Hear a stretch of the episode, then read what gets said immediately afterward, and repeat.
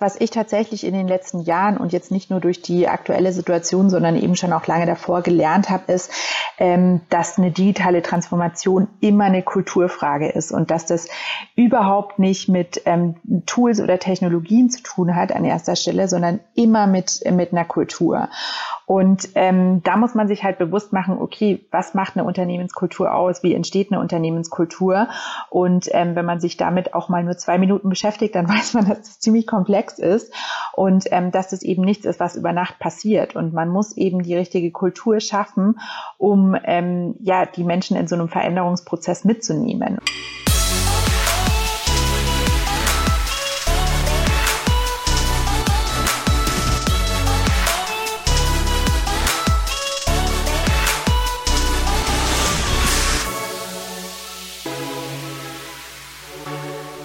Herzlich willkommen. Ich freue mich, dass du bei uns vorbeihörst im gemütlichen, digitalen, im sommersonnigen Podcast Digitale Vorreiter von Vodafone. Für dich. Mit Business-Themen zu allen möglichen Facetten der Digitalisierung geben wir dir mit unseren Gästen Einblicke in die unterschiedlichsten Bereiche von Psychologie bis hin zum Großkonzern. Und es geht quasi kaum größer als Microsoft. Und äh, das ist natürlich ein lustiges Spiel des Lebens. Eine Firma, die den Namen Micro im Namen hat, mit knapp 150.000 Mitarbeitern weltweit.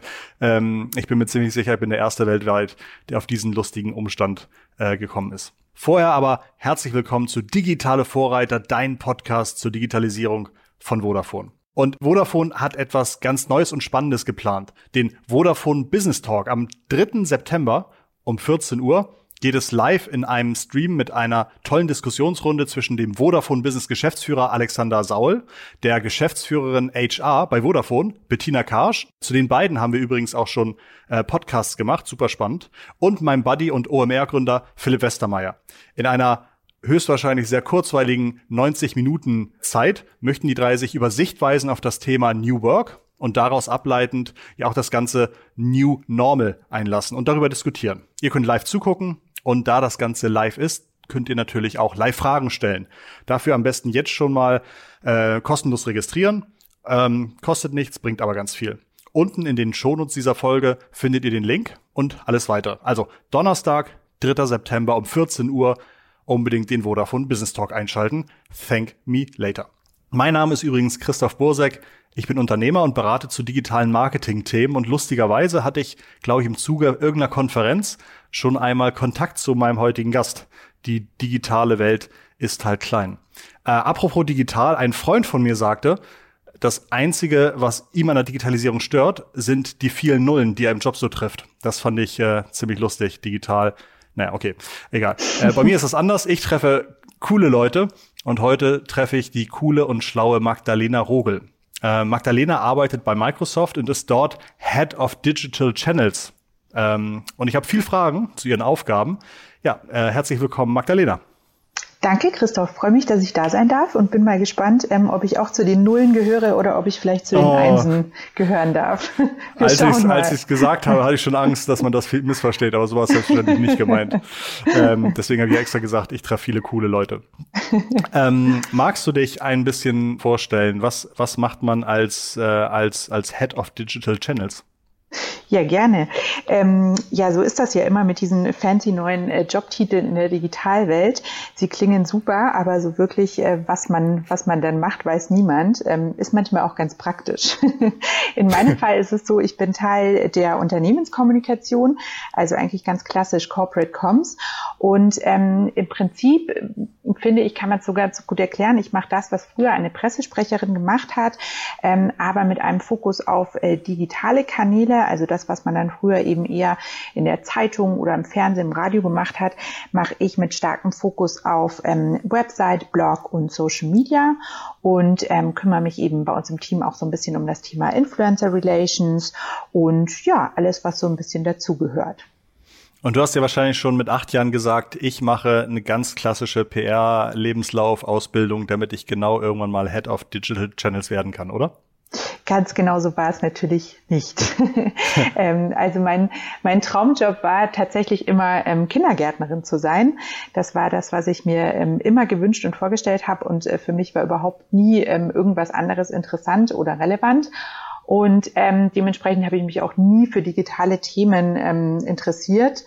Und ja, ich habe ähm, nach der zehnten Klasse das Gymnasium abgebrochen, habe eine Ausbildung angefangen zur ähm, Kinderpflegerin und habe weil dir so Beruf klar war, du brauchst ja kein Abitur, du kannst ja jetzt Vollgas geben und Kindergärtnerin werden. Ganz genau. Okay. Cool. Und ähm, habe in dem Beruf auch erstmal fünf Jahre gearbeitet, weil, weil das für mich einfach genau das war, was ich wollte und ähm, was gepasst hat. Und wie du sagst, Abi ähm, habe ich da nicht gebraucht. Ja. Und für mich ähm, wäre es irgendwie Zeitverschwendung gewesen, da noch drei Jahre zu warten, ähm, um das Abi zu machen. Und dementsprechend dachte ich, drei Jahre früher im Job zu sein, ist doch viel cooler. Und ähm, ja, also ich, ich kann auch äh, bis heute sagen, es war eine super Entscheidung für mich. Ähm, und es ist auch eine Ausbildung, von der ich bis heute total profitiere. Ich glaube, es viel mehr Leute sollten Grundkenntnisse in Pädagogik, in Psychologie und all den anderen Dingen haben. Ja, aber ähm, irgendwann bin ich dann eben über Umwege doch noch in der Digitalwelt gelandet. Ich, ich möchte mal nachfragen. Also ich habe gerade eine Tochter, die hatte gerade ihren letzten Kindergartentag, die ist jetzt seit letzter Woche in der Vorschule. Also Kindergarten ist dann zwischen drei und sechs Jahren ungefähr, ne? Oder hattest du Krippe bis drei Jahre? Genau, ich habe ich hab selbst in der Krippe gearbeitet, hätte okay. aber genauso auch im Kindergarten arbeiten ja. können. Ich habe nur ein, ein Fable für die sehr kleinen Kinder, dementsprechend habe ich immer mit den Kids von 0 bis 3 gearbeitet. Lustig. Um das Thema abzuschließen, hast du da noch irgendwelche Tipps oder irgendwas über, über Menschen gelernt, wenn man, wenn man sagt, ähm, das sind irgendwie ein, zwei Sachen, die klappen bei kleinen Kindern extrem gut und das sind einfach Themen, die klappen bei kleinen Kindern nicht so gut? Ach, ich glaube, ich könnte ewig darüber lernen, äh, äh, reden, was ich in dieser Zeit gelernt habe. Und ähm, ich glaube, man, man äh, kann, kann so viel über Menschen erfahren, wenn man sich Kinder eben ganz genau Total. anschaut, wenn man sieht, wie die sich entwickeln, ähm, wie sich Persönlichkeiten entwickeln. Ähm, ich ziehe auch tatsächlich mittlerweile oft den Vergleich, dass es ja, ähm, also äh, Menschen, die im Kinderbetreuungsbereich arbeiten, ähm, müssen wahnsinnig gute Führungsqualitäten haben. Ja. Also die müssen fähig sein, ganz viel viele unterschiedliche Persönlichkeiten äh, zu führen, ähm, ja. auf die einzugehen, empathisch zu sein, Und fair zu bleiben, ähm, fair zu bleiben, ihnen individuell beim Entwickeln zu helfen, ähm, gemeinsam ein Team Spirit äh, zu schaffen. Also das sind eigentlich alles Dinge, ähm, die eine klassische Führungskraft heute braucht. Und ähm, ja, deshalb glaube ich, dass diese Jobs äh, nicht nur unterbezahlt, sondern auch absolut unterschätzt sind. Und ähm, ich bin super happy, dass ich da so viel lernen durfte in der Zeit. Ja, kann ich mir total vorstellen. Und ähm, die Leiterin des Kindergartens, von der meine Tochter letzte, letzte Woche abgegangen war, war auch wirklich eine Person, die ich genau auch unter diesen Führungskräfte ähm, Gesichtspunkten total bewundert habe, weil sie immer, immer oben drauf geblieben ist bei allen Themen, ist äh, fair, fair geblieben, alle Kinder liebten sie. Ja, kann ich mir gut vorstellen. Also ähm, insofern auch ähm, Head-Tipp zu allen Kindergärtnerinnen und Kindergärtnern. okay, das heißt, bei dir hat es irgendwie gut geklappt. Du bist dann aus der ähm, Kindergartenschiene oder ähm, in, die, in die digitale Schiene gekommen. Würdest du im Nachhinein sagen, das war jetzt auch kein großes Problem für dich. Wer weiß, wo er hin möchte, muss gar nicht die eine klassische Ausbildung so befolgen? Also ist das auch gleich ähm, ein Tipp vielleicht an Zuhörer, dass sie lieber gucken, wo möchte ich hin und was muss ich dafür können? Oder ähm, sagst du, dass es bei dir geklappt hat, war eher eine glückliche Ausnahme, sollte man vielleicht nicht zur Regel machen? Nee, ähm, ich, ich, also natürlich war bei mir vielleicht auch viel, ähm, also Glück, Glück finde ich immer so ein bisschen schwierig und ich ähm, gebe das auch tatsächlich immer meinen Mentees mit. Ähm, das ist nicht Glück, wie sich eure Karriere entwickelt, sondern das ist auch euer eigener Einsatz und ähm, deshalb, äh, ja, also natürlich habe ich ähm, viele Menschen gehabt, die mich toll begleitet haben und, und vielleicht auch ähm, in die richtige Richtung geschickt haben irgendwie, aber ich bin absolut davon überzeugt, ähm, dass, es, dass es nicht unbedingt relevant ist, ähm, sofort die perfekte Ausbildung zu machen. Und ähm, man muss ja auch sagen, unsere Arbeitswelt entwickelt sich so schnell weiter und es entstehen ständig neue Jobs. Wenn wir zum Beispiel Statistiken anschauen vom World Economic Forum, dann ähm, ist, ist da ganz klar, dass 65 Prozent der heutigen Schülerinnen und Schüler in Jobs arbeiten, die es heute noch gar nicht gibt. Ähm, das heißt, sie können ja auch nicht sagen, ich will mal das und das werden, weil sie wissen noch gar nicht, dass sie das werden könnten. Und genauso war es bei mir. Also als ich zur Schule gegangen bin, hätte ich noch auch gar nicht sagen können, ich möchte mal Social Media machen oder ich möchte mal digitale Kommunikation machen, weil das gab es da noch gar nicht. Und ähm, das finde ich so wichtig, sich, sich das bewusst zu machen und ähm, vor allem ja als, als Eltern, aber auch ähm, eben generell, wenn man irgendwie über seine eigene Karriere nachdenkt, dass es gar nicht darum geht, ähm, immer ganz genau zu wissen, wo man hin will, sondern dass es darum geht, wofür man sich jetzt im Moment interessiert und ähm, in welche Richtung man sich dann auch weiterentwickelt. Und ähm, ich bin eben sehr, sehr davon überzeugt, nicht nur durch meine eigene Geschichte, sondern weil ich mittlerweile auch viele andere Quereinsteiger und Quereinsteigerinnen kenne, dass es ganz, ganz wichtig ist, dass wir nicht ähm, nach Abschlüssen rekrutieren, sondern dass wir nach Talenten und Potenzialen rekrutieren und ähm, so auch schauen, mit welchen Menschen möchten wir arbeiten, welche Menschen passen zu unseren Projekten, welche Menschen passen zu den Jobs, die wir ausschreiben. Ähm, weil ein Abschluss meiner Meinung nach mehr und mehr an, an Aussagekraft verliert, ähm, umso, umso schneller sich auch unsere Arbeitswelt verändert. Und ähm, ich, ich finde es halt ganz, ganz wichtig, wie gesagt, auf das Potenzial zu schauen, zu schauen, wie, wie lernfähig sind Menschen, wie schnell können die sich entwickeln und anpassen. Das ist das, was wir in Zukunft brauchen. Das ist natürlich jetzt ein Plädoyer auch besonders für Leute, die sagen, das hilft mir weiter, denn ich habe eh keine Lust, dieses Studium, Ausbildung, whatever durchzuziehen. Glaubst du denn, dass Unternehmen und vor allen Dingen auch Konzerne denn schon so offen sind, ähm, das auch so zu sehen? Ja, hm, also ich glaube, das kann man schwer pauschal sagen. Es gibt, ähm, finde ich, viele Unternehmen und Konzerne, die sich da schon ähm, in eine super spannende Richtung entwickeln, die beispielsweise bei Ausschreibungen auch nicht mehr ähm, klassisch das abgeschlossene Hochschulstudium mit, mit reinschreiben, was ja irgendwie die letzten Jahre quasi Standard war. Und wenn man danach ging, hätte ich mich auf keinen meiner letzten Jobs jemals bewerben dürfen. Und also ich, ich sehe da viel positive Entwicklungen auch ähm, dahingehend, wie Unternehmen rek rekrutieren, ähm, wie, wie sie versuchen eben auch Menschen zu finden, wie sie dann auch ähm, Einstellungsprozesse gestalten, eben sehr stark in Richtung Assessment Center oder wirklich ähm, intensive Gespräche und ähm, wo es, wo es einfach spannendere Fragen zu stellen gibt, als wo sehen Sie sich selbst in fünf Jahren. Ähm, ich glaube, diese, diese Standardfragen werden mehr und mehr verschwinden verschwinden und man wird ähm, hoffentlich ähm, sich mehr und mehr dahin entwickeln, wirklich aus ähm, Human Resources, Human Relations zu machen und einfach wirklich darauf zu gucken, was können Menschen und wie passen Menschen auch in die jeweilige Unternehmenskultur und wie können wir dann daraus ähm, Innovation gestalten und auch gemeinsam erfolgreich werden. Unternehmenskultur wird ja gerade auch sehr stark mitgeprägt von dem New Work Konzepten, die gerade so passieren, die auch dieses Jahr nochmal beschleunigt wurden ähm, durch, durch Covid. Wie wird das New Work-Konzept bei Microsoft gelebt? Was fällt dir dazu ein? Ja, also erstmal fällt mir dazu ein, dass es für uns überhaupt nicht new ist. Ähm, also wir arbeiten schon seit ganz, ganz vielen Jahren ähm, mit dem Prinzip Vertrauensarbeitsort und Vertrauensarbeitszeit. Das heißt, dass ähm, alle MitarbeiterInnen von Microsoft weltweit arbeiten können, wann und wo sie wollen und ähm, es eben keine ähm, Arbeitszeiterfassung gibt. Wir eben nicht sagen müssen, hey, ähm, darf ich morgen vielleicht äh, von zu Hause arbeiten oder wie ist es, sondern es war bei uns schon immer so gestaltet. Und ich bin jetzt seit viereinhalb Jahren bei Microsoft und anfangs war das für mich tatsächlich eine ziemliche Umstellung, weil es natürlich auch sehr viel Selbstorganisation bedarf, ähm, um in so einem System dann auch zu arbeiten. Aber ähm, ich habe eben sehr schnell gemerkt und gelernt, wie einfach das eigentlich ist und dass das gar nicht so kompliziert ist, wie viele Menschen und Unternehmen immer behaupten. Ähm, und dass, dass das vor allem zu sehr, sehr viel mehr ähm, ja, Produktivität führt, Kreativität ähm, und vor allem Zufriedenheit ähm, mit dem Job. Und ähm, das, das sind einfach wahnsinnig viele positive Effekte, die da entstanden sind. Und dementsprechend ist eben für uns dieses New Work nicht mehr so, so wirklich new, sondern ähm, für, für uns ähm, war das schon immer so. Und ähm, das, deshalb ja, hatten, hatten wir auch relativ Glück, dass es jetzt dieses ähm, zu, von zu Hause arbeiten für uns in der Covid-Zeit keine so riesige Umstellung war. Wobei man natürlich sagen muss, dass es ähm, in, in ganz, ganz vielen individuellen Situationen dann wiederum trotzdem eine riesige Umstellung ist, auch wenn wir das Homeoffice ähm, ja. geübt sind und kennen. Aber ähm, es ist ja was anderes, äh, brauche ich dir auch nicht erzählen, wenn man dann zu Hause arbeitet und die Kids auch die ganze Zeit zu Hause sind, was ja so war.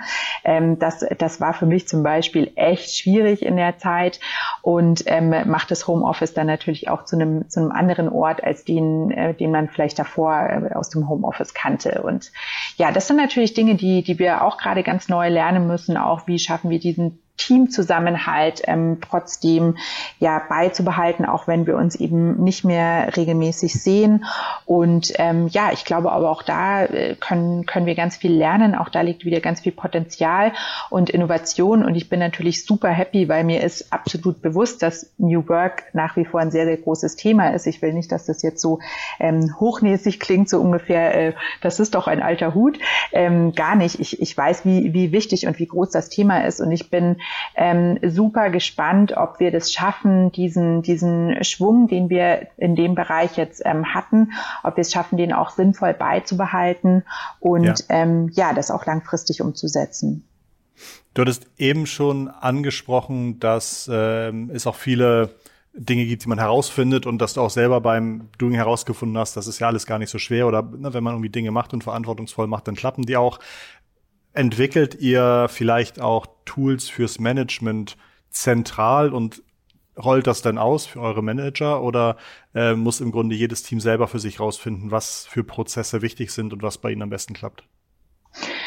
Ich würde sagen, sowohl als auch. Also ähm, ich, ich finde das sehr, sehr schön, dass bei uns so viel Individualität gelebt wird und ähm, dass wirklich, also jeder einzelne Mitarbeiter und jede einzelne Mitarbeiterin, aber eben auch die Teams und Manager, Managerinnen ähm, selbst entscheiden können, wie sie Dinge organisieren und wie sich ein Team organisiert, ähm, wie oft man sich abspricht, ähm, wie, wie irgendwie der Tonus von ähm, Meetings ist und so weiter. Das finde ich ganz wichtig, weil ähm, jeder Mensch ist unterschiedlich und dementsprechend ist dann auch jedes Team unterschiedlich, je nachdem, aus welchen Menschen das Team zusammengesetzt ist. Aber ähm, wir, wir haben natürlich schon ein großes Glück, dass es eben, wie du sagst, so Strukturen, ähm, Infrastrukturen vor allem und Tools gibt, die einfach ähm, ja ausgerollt sind und ausgerollt werden und ähm, auf die man dann zurückgreifen kann, wenn man das dann möchte. Und das ist dann eben ähm, auch, auch wieder so ein bisschen die individuelle Auswahl, welche Tools man nutzt und wie man sie zusammensetzt. Was bei uns total zentral ist, ähm, schon, schon seit langem, ist eben, dass wir Microsoft Teams wirklich so als zentral zentrale Collaboration-Plattform nutzen. Ähm, ich glaube, das ist jetzt auch nicht überraschend. Ähm, das, das ist für uns einfach das, äh, wo, wo wir uns ähm, den, den ganzen Tag über organisieren, weil wir uns eben auch schon vor der Covid-Zeit nicht gesehen haben oder nicht immer ständig gesehen haben. Und das für uns ganz wichtig war, da eben eine Transparenz zu haben und ähm, wirklich gemeinsam eine Plattform zu haben, wo alle aus dem Team sehen können, was gerade passiert und ähm, woran gearbeitet wird. Du hast eben schon so ein bisschen das Thema Zugehörigkeit oder Team Spirit angesprochen. Wie führst du dein Team aktuell? Also du hast jetzt schon gesagt mit Teams, mit eurem Tool, aber äh, fallen dir so ein, zwei Prozesse oder, oder, oder Regelmäßigkeiten ein, die ihr macht, damit ihr ähm, alle up abgedatet seid? Mhm. Also ich finde es immer total wichtig, ähm, dass das, also ich, ich bin und ich sehe mich nicht als, als Führungskraft ähm, alleine, sondern wir sind ein Team wirklich. Und ich glaube, das ist was, was uns auch sehr, sehr auszeichnet und dass wir eben Führung auch ähm, quasi untereinander ständig weitergeben, wie so ein Staffelstab. Und ähm, das auch einfach projektbezogen so sein kann, dass jemand im Team dann mal eine Führung übernimmt. Und das kann dann auch eine Volontärin sein, ähm, die vielleicht gerade ganz frisch erst im Team ist, die dann aber für das Projekt und für das Thema die Führung übernimmt. Und ich glaube, das macht es ähm, sehr viel einfacher, dass wir eben ähm, alle irgendwie mal Führungskräfte sind. Ähm, ich glaube, das schafft einen ganz anderen Team Spirit auch und einen ganz anderen Zusammenhalt. Und ähm, ja, aber äh, trotzdem ist es, ist es natürlich sehr schwierig für uns als, als Gesamtteam auch diesen diesen Zusammenhalt dann ähm, ja, fortzuführen über diese verschiedenen ähm, Projektteams hinaus, weil dann arbeitet man in kleinen Teams vielleicht und da ist der Zusammenhalt super, aber das große Team, da ist es dann wiederum ähm, schwieriger. Und ja, da versuchen wir uns auch gerade ähm, in, in unterschiedlichen Dingen. Wir haben irgendwie ein digitales Gin-Tasting zusammen gemacht und ähm, wir machen jeden Morgen, ähm, das haben wir aber allerdings davor schon gemacht, jeden Morgen machen wir eine ähm, Morgenkonferenz, ein Morning Briefing mit dem ganzen Team, damit einfach alle wissen, wer macht heute was, wer ist wo. Ähm, Wie lange dauert das Briefing morgens? Ähm, das dauert normalerweise eine halbe Stunde und montags und freitags machen wir es immer ein bisschen länger, weil montags nehmen wir uns Zeit, um die ganze Woche anzuschauen und freitags nehmen wir uns Zeit, um auf die Woche zurückzublicken, um auch so ein bisschen Learnings zu teilen und ähm, Fails vielleicht auch zu teilen. Und ähm, ja, also das, das ist für uns ganz, ganz hilfreich, um so ein bisschen ähm, aneinander dran zu bleiben und ähm, dann aber eben auch äh, so Meetings, die inhaltlos sind, sage ich jetzt mal. Ähm, also bei uns heißt es Coffee Talks ähm, und, und das haben wir zum Start der Corona-Zeit tatsächlich jeden Tag gemacht, ähm, dass wir einfach nach dem Morning Briefing eben Coffee Talk gemacht haben. Jeder konnte sich einen Kaffee und Tee nehmen und wir haben einfach gequatscht. Ähm, weil das ist das, was, was sich im Büro so natürlich entwickelt, dass man nach einem Meeting vielleicht sich in die Küche einen Kaffee ziehen geht oder an die Kaffeebar oder so. Und ähm, ich glaube, das sind ganz, ganz wichtige Momente, die wir oft unterschätzen, weil da ganz, ganz viel Zwischenmenschliches passiert und ich eben sehen kann, wie ist die Körpersprache von ähm, der Kollegin, wie ist äh, die Mimik, ähm, wie ja, wie, wie ist auch einfach eine Stimmung in einem Raum und ähm, all das ist natürlich super, super schwierig in diesen Videocalls ähm, wirklich zu sehen und zu spüren und deshalb ist es ganz wichtig, sich noch mehr Zeit zu nehmen, noch besser zuzuhören ähm, noch mehr hinzuhören, gegebenenfalls auch noch mehr nachzufragen, um wirklich ähm, das, was, was uns gerade fehlt, ähm, so ein bisschen an, an Empathie auch ins Digitale zu holen. Wobei ich davon überzeugt bin, dass man das wahrscheinlich leider nie 100 Prozent schaffen wird, solange ja. wir jetzt noch keine Hologramme haben. Aber ja. ja, total. Weiß fällt dir vielleicht schon bei Bewerbungsgesprächen, fällt dir, fallen dir Fragen ein, mit denen du bei jemandem schon herauskitzeln kannst, oh, mit dem kann man gut digital zusammenarbeiten oder oh, der wird vielleicht äh, noch seine Problemchen haben? Also kann man das irgendwie, mhm. hast du, hast du irgendwie so ein Bauchgefühl, wo du immer schon merkst, oh, das äh, ähm, könnte rein per Videochat schwierig werden mit dem oder ihr? Ich glaube ehrlich gesagt, dass das digitale Arbeiten ähm, können eigentlich alle lernen. Also das sind ja auch nur Tools, die man, die man nutzen muss und ähm, wo, wo man sich darauf einlassen muss. Ich glaube, es ist tatsächlich das Menschliche, ähm, was, was man merken, äh, was, ja, was, was man herauskitzeln muss oder was man spüren muss. Und das ist super schwierig äh, zu, zu erklären, woran man das sieht, weil das ist halt ganz oft so ein, ja, so eine Empathie, so ein Bauchgefühl, wo man merkt, so das passt oder das passt nicht. Ähm, ich, ich habe jetzt nicht irgendwie die Fragen, die ich stelle, ja. ähm, Bewerbern oder Bewerberinnen. Ähm, ich versuche immer sehr, sehr schnell wirklich ein Gespräch zu führen. Ähm, mich interessieren Unterlagen überhaupt nicht. Ähm, das kommt vielleicht auch ein bisschen von meiner eigenen Historie, dass ich mich wenig dafür interessiere, ähm, sondern, sondern eher mit, mit den Menschen eben sprechen möchte und irgendwie gucken möchte, okay, passt das, kommen die mit meiner Art klar? Ähm, weil das ist ja auch eine beidseitige Sache. Also nicht nur ich muss jemanden toll finden, sondern jemand muss auch sagen, okay, ich kann mir vorstellen, mit der zu arbeiten. Ähm, auch, auch da gibt es sicher genug Leute, die sagen, sie kommen vielleicht mit, mit meiner Art nicht zurecht und das ist auch total okay so. Ähm, ich glaube, da müssen wir alle auch viel ehrlicher zu uns selbst sein und wirklich darauf gucken, ähm, mit, mit wem wir uns was vorstellen können und mit wem nicht, so wie das im Privatleben auch ist. das macht Sinn. Es hat wahrscheinlich in den letzten Monaten eine ganze Menge Anfragen bei dir gegeben äh, zu allen möglichen Produkten, die vielleicht auch Homeoffice-related sind. Vielleicht hast du auch interne Zahlen über Nutzung oder wie viele Nachrichten im Durchschnitt pro Person. I don't know. Aber gibt es irgendwie, gibt es irgendwelche spannenden Entwicklungen bei der Nutzung oder bei der Nachfrage eurer Produkte, wo man sagt, ah lustig, kaum war Homeoffice ging irgendwie ähm, auf der Bing-Suche die GIF-Suche nach oben oder so. I don't know. Also gibt's gibt's irgendwelche gibt's irgendwelche interessanten, ähm, überraschenden oder oder bemerkenswerten Nutzungsänderungen seit der Homeoffice-Zeit diesen Jahr in diesem Jahr? Ja, definitiv. Also was, was wir tatsächlich quasi von Tag eins beobachten konnten, ist, wie extrem ähm, die Nutzung und, und auch die Nachfrage für Microsoft Teams hochgegangen ist.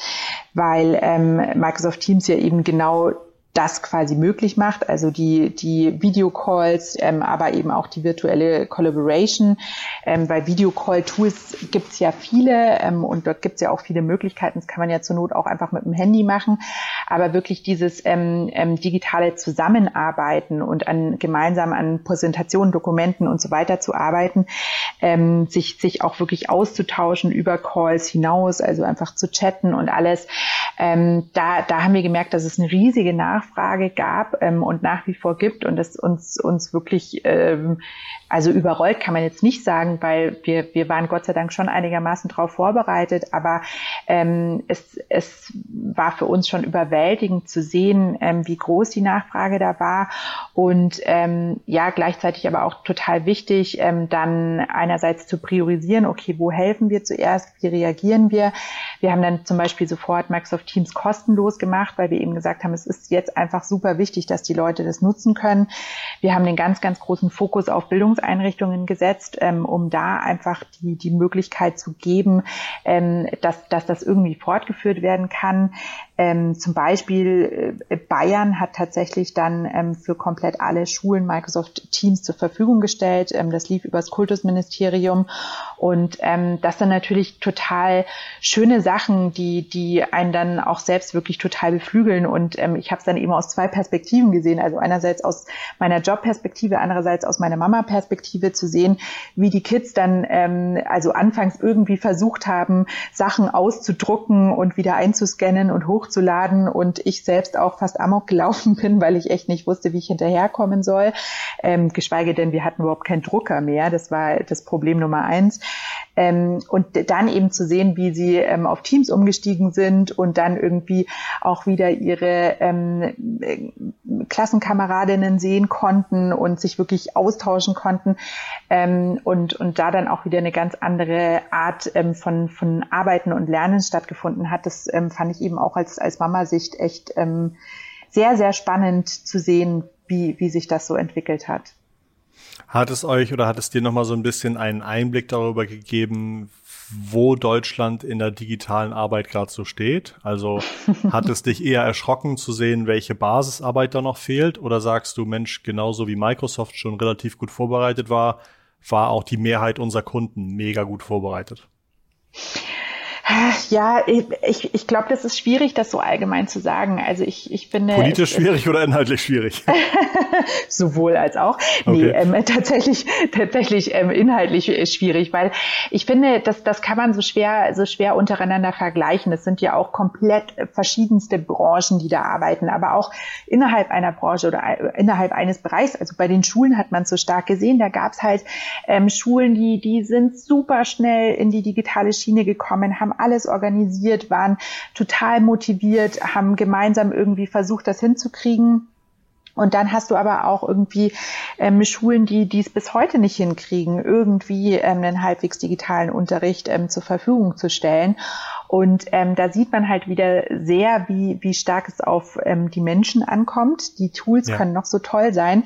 Die Digitalisierung kann noch so sehr voranschreiten. Es kommt immer auf die Menschen drauf an, die entscheiden müssen, ob und wie sie ähm, die Dinge dann auch nutzen und sich darauf einlassen. Und das, das fand ich echt, ähm, war, da, da, da waren die letzten Monate wieder mal ein Lehrstück dafür, ähm, zu sehen, was einerseits möglich ist, ähm, wenn Unternehmen denn wollen. Also wir hatten äh, Weltkonzerne, die plötzlich sich für Dinge entschieden haben, für die sie davor vielleicht Jahre gebraucht hätten.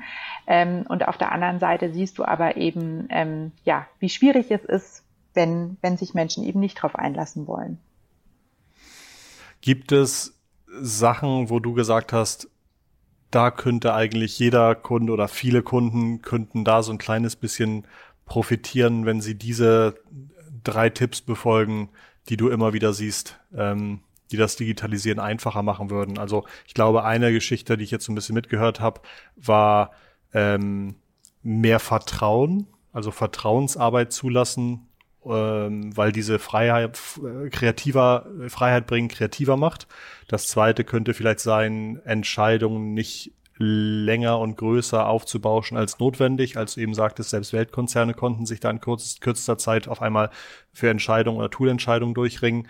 Ähm, gibt es noch andere Sachen, die vielleicht unseren Zuhörern helfen können, die Digitalisierung noch mutiger und noch ähm, überzeugter anzugehen? Mhm.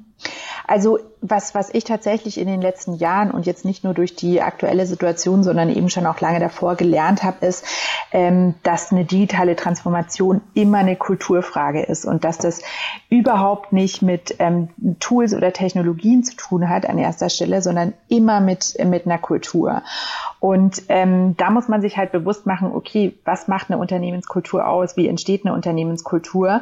Und ähm, wenn man sich damit auch mal nur zwei Minuten beschäftigt, dann weiß man, dass das ziemlich komplex ist und ähm, dass das eben nichts ist, was über Nacht passiert. Und man muss eben die richtige Kultur schaffen, um ähm, ja die Menschen in so einem Veränderungsprozess mitzunehmen. Und ähm, Hast dann du da Lesetipps oder Autoren oder irgendwelche guten YouTube-Videos, die da hängen geblieben sind? Hm.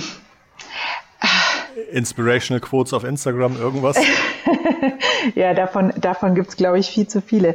Ja, nee, aber ich, ich glaube tatsächlich, dass, dass wir uns eben viel, viel mehr mit dem, mit dem Zwischenmenschlichen beschäftigen müssen. Und deshalb ähm, äh, ganz viele Lesetipps, ähm, ja, also zum Beispiel irgendwie ähm, Brainy Brown, ähm, ich, ich glaube, Viele kennen sie ähm, und, und die hat ganz tolle Bücher geschrieben, ähm, Der to Lead zum Beispiel, wo es eben um Leadership geht und ähm, wo es wo es erstmal überhaupt nicht um Technologien oder um Digitalisierung geht. Und ich glaube, das ist das Wichtige, dass wir uns das wirklich bewusst machen, dass es in, in erster Linie um Menschen geht und wir uns deshalb mit Menschen beschäftigen müssen, mit uns selbst beschäftigen müssen ähm, und selbst auch reflektieren müssen, ähm, wirklich im wahrsten Sinne des Wortes selbst bewusst werden müssen. Also wer sind wir, warum denken wir, warum reagieren wir so, wie ähm, verhalten wir uns in einem Team.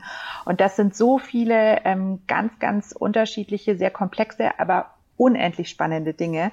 Und ähm, dementsprechend würde ich echt sagen, also beschäftigt euch mit euch selbst, mit Psychologie, ähm, macht Meditation. Ähm, ich bin überhaupt kein esoterischer Mensch ähm, und das ist mir auch ganz, ganz wichtig, das immer zu betonen, dass ähm, Meditation und sowas nichts mit Esoterik zu tun hat, sondern dass es äh, extrem wichtig und fundamental für euren Job ist, egal in welchem Job ihr arbeitet. Wenn ihr eben lernt, euch selbst zu reflektieren, ähm, über, über euch selbst nachzudenken, ähm, bewusst zu werden, warum man sich in Situationen verhält, da, da lernt man so viel und ähm, das ist eben genau die Grundlage von der Transformation. Und ob das dann ähm, eine Transformation in der Familie, im Privatbereich oder eine digitale Transformation ist, ist dann ganz egal, wenn man diese Grundlagen hat. Und das finde ich eben so spannend zu sehen. Und ähm, der, der, der nächste Schritt oder der, der weitere Schritt, den, den ich dann ganz wichtig und spannend finde, ist wirklich die Menschen mit einzubeziehen in, in so eine Veränderung. Ähm, und eben nicht zu sagen, ähm, irgendwie so wir als Geschäftsführung überlegen uns jetzt, wie die digitale Transformation aussehen muss und die anderen werden das dann schon machen. Ähm, das funktioniert nicht. Das hat noch nie funktioniert und es ähm, wird auch in Zukunft nicht funktionieren, sondern wirklich zu gucken, wie kann man die Mitarbeitenden ähm, einbeziehen, ähm, wie kann man dafür sorgen, dass ähm, alle auch an so einem Prozess möglichst mit beteiligt sind und sich als Teil einer Veränderung fühlen und nicht die Veränderung über sie drüber gestülpt wird und sie nichts ähm, nichts dagegen oder dafür tun können, weil das dann eben erstmal äh, so, eine, so ein natürlicher Ablehnungsprozess kommt. Das ist ganz logisch. Auch da sind wir wieder bei der Psychologie, weil wenn sich was, was verändert, ähm, was ich nicht selbst bestimmt habe, die Veränderung, dann äh, komme ich immer erstmal in eine Ablehnungshaltung, weil das ist eine Angst ähm, vor dem Ungewissen, vor den Wegen, die ich noch nie gegangen bin, vor den Dingen, die ich noch nie gemacht habe. Ähm, das, das ist erstmal eine Ablehnung und das ist eigentlich auch wichtig und schützt uns ja auch vor ganz vielen Dingen Dingen, diese Angst und diese Ablehnung. Und deshalb ist es aber wichtig, dass wir ein Teil ähm, in der Veränderung sein können und die auch in, in gewissem Maße ähm, mit selbst gestalten können. Und dann ähm, kann man eben auch diese, diese Ablehnung umgehen oder zumindest ähm, abschwächen. Richtig gut. Gefällt mir sehr hm. die Antwort. Vielen Dank. ähm, hast du Hast du auch Einblicke in euren Blog, welche Blogartikel besonders häufig abgerufen werden und so weiter? Ja, also das, das schauen wir, schauen wir uns tatsächlich jeden Tag an und ähm, wöchentlich. Gibt es da so einen Dauerbrenner, der jetzt, der jetzt äh, in, in, in den Covid-Zeiten besonders hochkam? Also was waren so die Top-Themen, die da besonders gern gelesen wurden? Ja, also äh, ganz, äh, ganz überraschend ähm, haben wir äh, ähm, tatsächlich eine Landingpage äh, zu Covid, also die, die heißt einfach, oder der Artikel heißt alle Infos zu Covid. Ähm, und da haben wir eben alles gesammelt. Also da geht's wirklich ähm, über die verschiedenen Tools, aber ähm, eben auch die kulturellen Sachen, die ich gerade angesprochen habe. Was ähm, kann man als Arbeitnehmer und Arbeitnehmerin im Homeoffice machen? Wie kann man das gestalten? Wie sieht's für den Bildungsbereich aus? aus. Ähm, dann Security ist natürlich ein ganz, ganz großes Thema, was, was in den letzten ähm, Wochen und Monaten nochmal riesig an Bedeutung gewonnen hat, weil dadurch, dass ähm, so viele Menschen jetzt von zu Hause arbeiten, muss man eben auch gucken, können da die Sicherheitsstandards eingehalten werden, ähm, worauf muss ich da achten, ähm, weil eben viele Unternehmen jetzt auch nicht die Möglichkeit hatten, ähm, da äh, das, das so im Vorfeld alles komplett ähm, so einzurichten. Und da muss Klar. man dann jetzt halt vielleicht im Nachhinein ein bisschen nachsteuern. Und ähm, ja, also das, das ist auf jeden Fall der Inhalt, der nach wie vor am besten läuft und ähm, ganz, ganz großes Thema ist. Und dann natürlich ganz viel, also wir haben ähm, sehr viele Stories darüber gemacht, wie ähm, irgendwie Kunden oder Partner von uns jetzt eben in der Situation ähm, am Ball bleiben, wie sie eben mit ihren Teams arbeiten. Also ganz viele Beispiele ähm, wirklich aus, aus der ähm, Arbeitswelt von ja, Betroffenen in Anführungsstrichen, möchte ich mal sagen.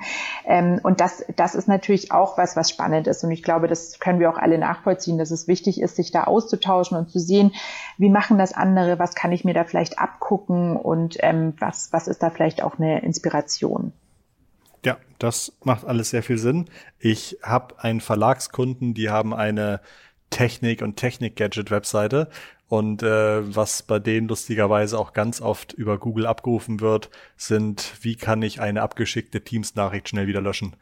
ähm, das ist, glaube ich, auch ein Thema, das äh, viele Leute in den letzten Monaten gegoogelt haben. Okay.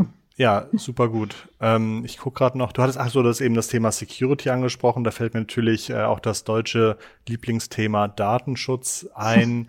Ähm, war das ein Problem? Ähm, müssen Admins noch irgendwas Besonderes wissen, um jetzt irgendwie in der ganzen Teamsarbeit irgendwie gut aufgestellt zu sein? Also ähm, da, da muss ich natürlich voranstellen, dass ich jetzt keine ähm, Cyber-Security-Expertin bin. Ähm, aber grundsätzlich ist es tatsächlich so, ähm, dass wenn man, wenn man Teams einrichtet, dass einem da eigentlich wirklich alles ähm, klar gesagt wird, vorgegeben wird, dass da alle Infos äh, zur Verfügung stehen. Und ansonsten finde ich es immer ganz, ganz wichtig, lieber einmal mehr nachzufragen und, und lieber einmal mehr ähm, ja zu gucken, passt das so, stimmt das so, ähm, kann ich das so machen und, und das ist einfach eine ganz, ganz wichtige Sache, weil ich glaube, lieber doppelt gecheckt als einmal zu wenig. Und ähm, ja, wir, wir haben da aktuell eben auf unserem Blog auch, auch eine Serie, was jetzt ähm, ja das Security betrifft. Wir haben da so eine Einmal-Eins-Serie, haben die Kolleginnen gemacht, wo sie wirklich auch einfach mal zum Beispiel die Begrifflichkeiten erklären, ähm, was bedeutet denn was und ähm, wie kann ich was einrichten. Und ich ja. glaube, das sind ganz wichtige Dinge und ähm, ja, auch, auch da kann ich wirklich einfach nur sagen, dass man sich auch als Einzelperson damit beschäftigen sollte und, und nicht nur irgendwie drauf vertrauen, ja, ähm, das Admin-Team wird das schon richtig machen. Ähm, also klar, bestenfalls machen die das richtig und ähm, sicher auch immer mit bester Intention, aber da selber auch einfach nochmal zu checken und, und zu gucken und sich darüber zu informieren, das kann nie schaden, finde ich. Absolut. Ähm, ich glaube, ich habe meinen mein Fragenzettel soweit abgearbeitet. Ähm, Magdalena, ganz, ganz lieben Dank für deine Zeit und die Offenheit und auch die, die Einblicke in die äh, psychologischen Ebenen, die das ganze Zusammenarbeiten natürlich auch äh, notwendig macht. Ich hatte mir noch ja, eine Frage überlegt ähm, an dich, meine letzte Frage, und ich möchte dich bitten, die Antwort erst in 30 Sekunden zu geben.